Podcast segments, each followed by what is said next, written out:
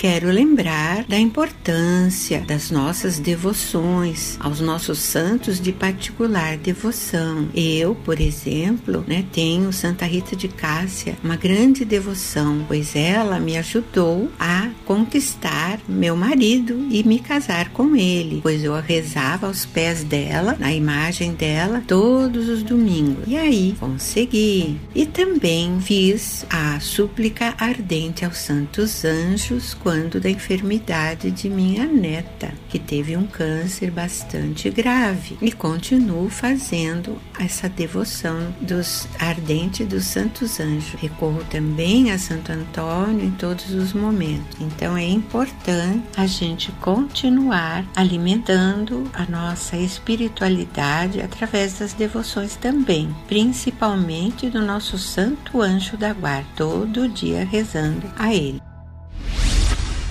Desde criança tenho fascínio sobre a vida das santas e dos santos, e já confiei momentos de muito sofrimento e de extrema dificuldade nas mãos intercessoras desses imitadores de Cristo. E não é que já fui atendido tanto na minha vida profissional, na minha saúde, na minha vida afetiva, como já contei com o auxílio desses virtuosos heróis para interceder por muitos outros fiéis e ou situações. E acredito que o maior milagre que eles intercedem e intercederam por mim é o fato de me ajudarem a lembrar de tudo o que leio e aprendo, principalmente da vida dele. Com isso, poder contar para as outras pessoas, presenciar mais milagres acontecendo, como o começo de uma lágrima, ou aquela dor que se torna alívio, ou o tímido sorriso que nasce em meio a tanta tristeza. E sim, um milagre que a intercessão dos santos também fazem constantemente em minha vida é com relação ao meu mau humor. Muitas vezes, quando estou em um estado irritadiço ou muito chato, então eu leio ou estudo a vida de um santo, ou eu lembro, e principalmente se ele for jesuíta, papa ou doutor da igreja, isso transforma o meu dia. Me ajuda muito.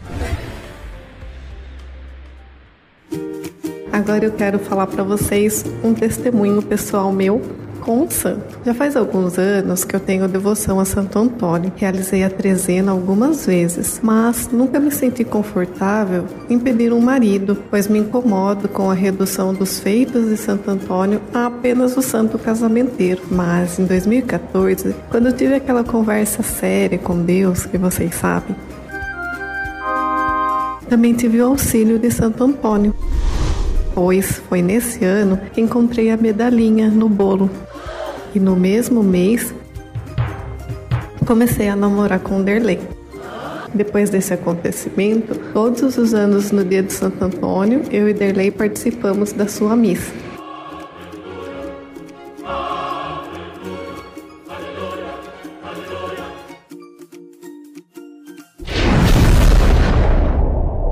E vocês ouviram a vovó catequista Ângela o Derlei, o catequista do século passado, e eu, a Karina, catequista jovem. E hoje nós estamos num dia especial porque nós trouxemos convidados especiais. São os nossos santos intercessores. Vocês já sabem muito bem quem são, né? Nem precisamos falar. Ou melhor, vamos deixar a música e a vinheta falar por nós. Solta a vinheta! Santa Teresa de Ávila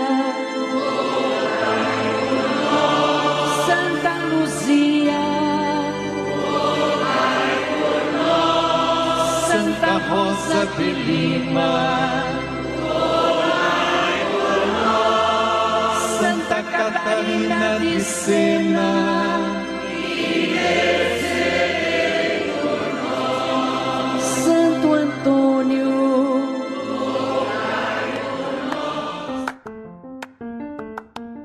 Este é o podcast Catequese em Ação, onde discutimos assuntos catequéticos de maneira leve e bem-humorada.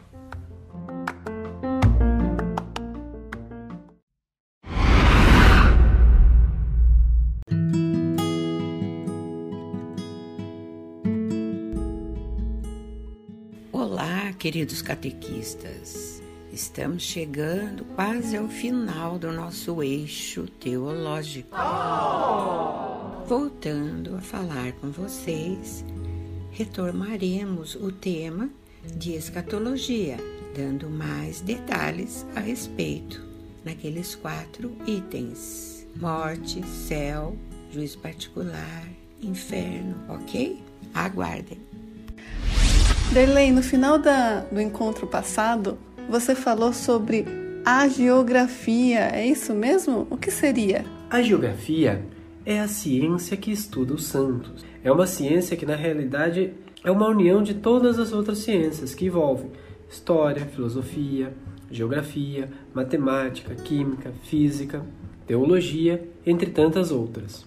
Ah, muito interessante isso que você falou. Mas por que, que a geografia usa tantas outras ciências, como matemática, física ou química? Por isso, muitos físicos são consultados, principalmente quando o santo tem a bilocação, para saber se houve uma estrutura real, para saber se no milagre não houve uma ilusão de ótica, para saber se algum som que apareceu não foi uma produção mecânica ou ainda mais uma produção natural vinda de eco de outro lugar. Químico ele é muito consultado quando existe uma lágrima em imagem de santos, ou quando acontece alguma descoloração, ou surge algum outro elemento, outra substância, e se aquilo não é fruto de uma produção natural ou intencional do ser humano. Então todos esses cientistas vão verificar as possibilidades e não encontrado uma, uma resposta que satisfaça a razão humana, é dado a eles um parecer que é algo que não se encontra razão científica. Muito bom. Então vamos à pergunta, né, Karininha? Então fala para nós, o que é um santo? A partir da vinda de Jesus, algumas pessoas comuns como nós, que foram chamadas, escolheram viver profundamente a mensagem do Evangelho sendo imitadores de Jesus Cristo dos apóstolos. Existem também outros casos de pessoas do Antigo Testamento, como Abraão, Moisés, Elias, Jó, que foram escolhidos por Deus para serem exemplos de virtudes. Que legal! E o que faz para ser um santo? Em geral, uma pessoa escolhe o caminho da santidade. São pessoas que viveram ou vivem por Cristo, sofrem por Cristo e com ele são glorificados, como os apóstolos. Muitos são e foram perseguidos por falar de Jesus, como Santo Estevão e Santo Antônio, ou por dar exemplos de fé, como São João Paulo II e Santa Mônica. Muitos outros estudavam horas e horas, como Santo Tomás e Santo Agostinho. Outros ainda, que doentes ouvintes eram felizes, como a Beata que era a luz, e São Francisco Xavier. E Karina, quem é que pode ser santo? Olha, quem pode, eu vou ter que descobrir, mas eu fiquei sabendo que Santa Teresinha do Menino Jesus desejava ser santa. Eu achei isso muito bonito. Parece que para ser santo não é necessário ser bispo, nem sacerdote, nem religiosa e nem religioso, nem ter vivido com Jesus ou ter visões de Jesus e Maria. Todos somos chamados a sermos santos, vivendo com amor, ajudando os que precisam, sendo alegre e vivendo como Cristo nas ocupações de cada dia, onde cada um se encontra, seja na escola, na igreja, no trabalho, no shopping, etc. Qualquer pessoa pode ser santa, basta ser batizado e viver com Cristo e em felicidade, seguindo seus ensinamentos, mesmo no sofrimento, bem como procurar seguir as orientações da Igreja Católica. Então, um santo tem poderes especiais quando vivo, Karina? Hum, não, nenhum santo tem poderes especiais ou uma ferramenta mística. Alguns santos, por imitarem intensamente a Cristo e por dom e permissão de Deus, realizaram feitos extraordinários e incríveis. A lista é grande.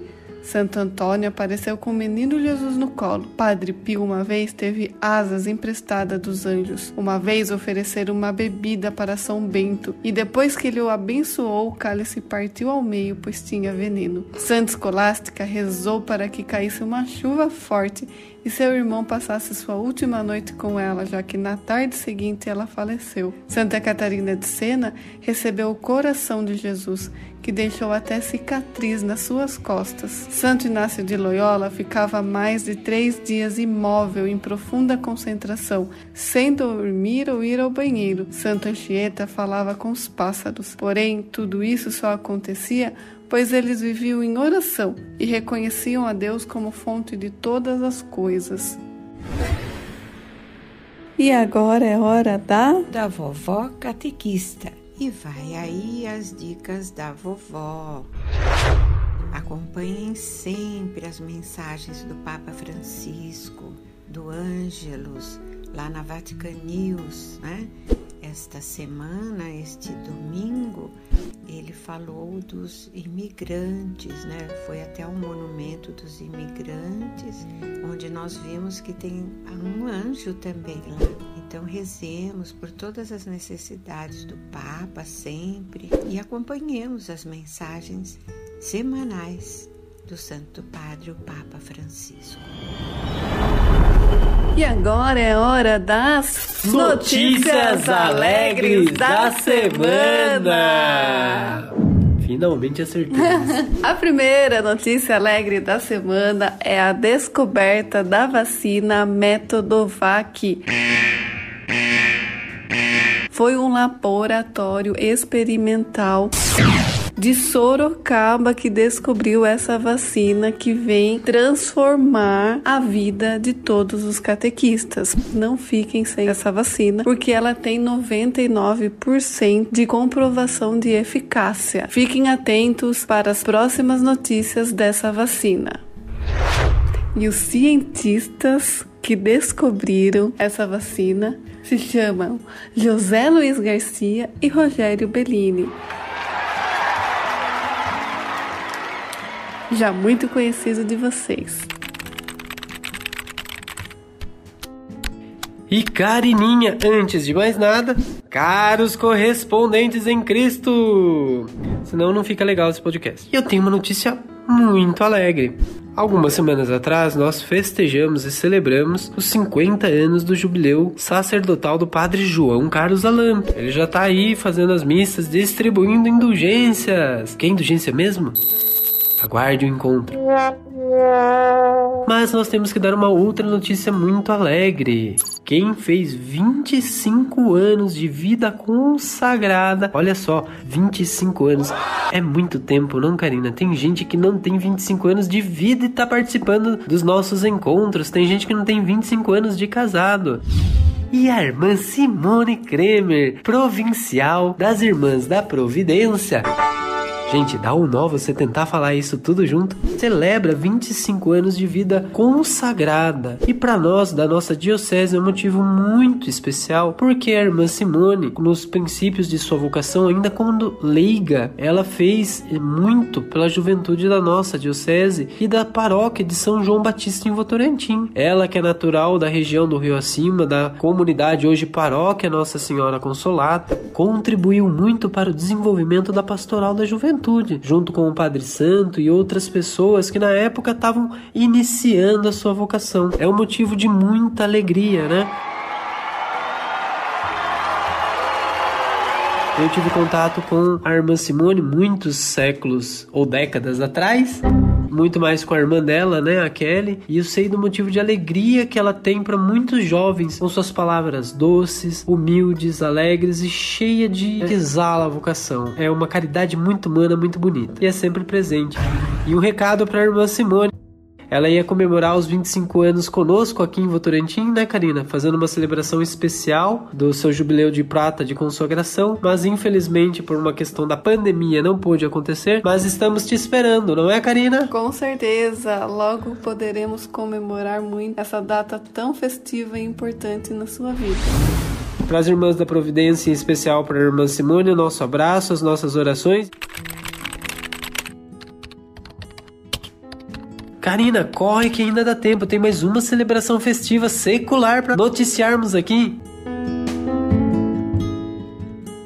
Completou-se 115 anos da Santa Escolástica. Quantas crianças foram catequizadas ou escolarizadas por essas irmãs, sem contar o vasto trabalho social, pastoral e vocacional que as irmãs do colégio fazem conosco. Motivo de muita comemoração, muita alegria e mais bênçãos de Deus na vida de vocês.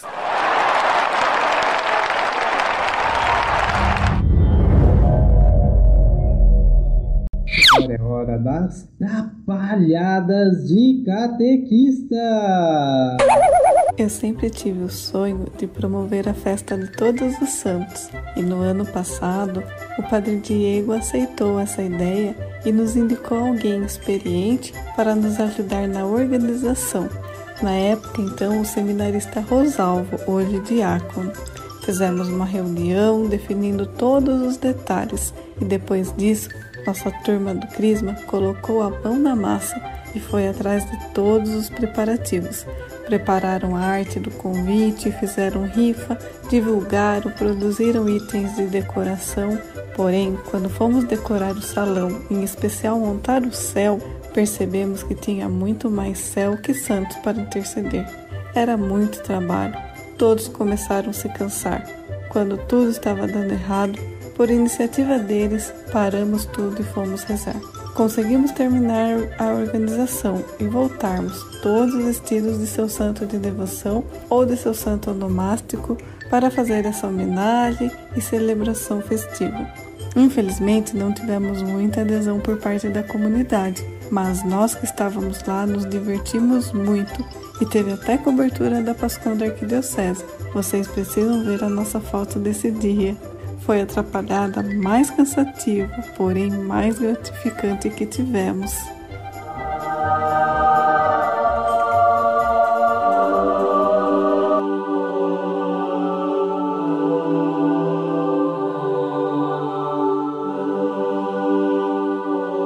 E rapidinho, ainda dá tempo de fazer um último comentário. Sou muito fã de São Basílio Magno e São Gregório Nazianzeno. Nome complicado, né? Mas o que destaca na vida desses dois é que eles eram amigos, muito amigos e doutores da igreja, e sempre caminhavam um do lado do outro. E eles mostram para nós que tão importante quanto o objetivo final é a jornada. E a nossa jornada está chegando ao fim, não é isso, Karina? É, realmente, amor, está chegando ao fim. Mas é só semana que vem. É isso aí, até quinta-feira. Fiquem com Deus. Tchau, tchau. Bye. Tchau. Beijão para todos e até quinta-feira, se Deus quiser. Caros correspondentes, este foi mais um podcast promovido pela Escola Catequética da Arquidiocese Nossa Senhora da Ponte de Sorocaba, com apoio da Livraria Paulo Sorocaba e das redes sociais católicas Sentinelas do Humor.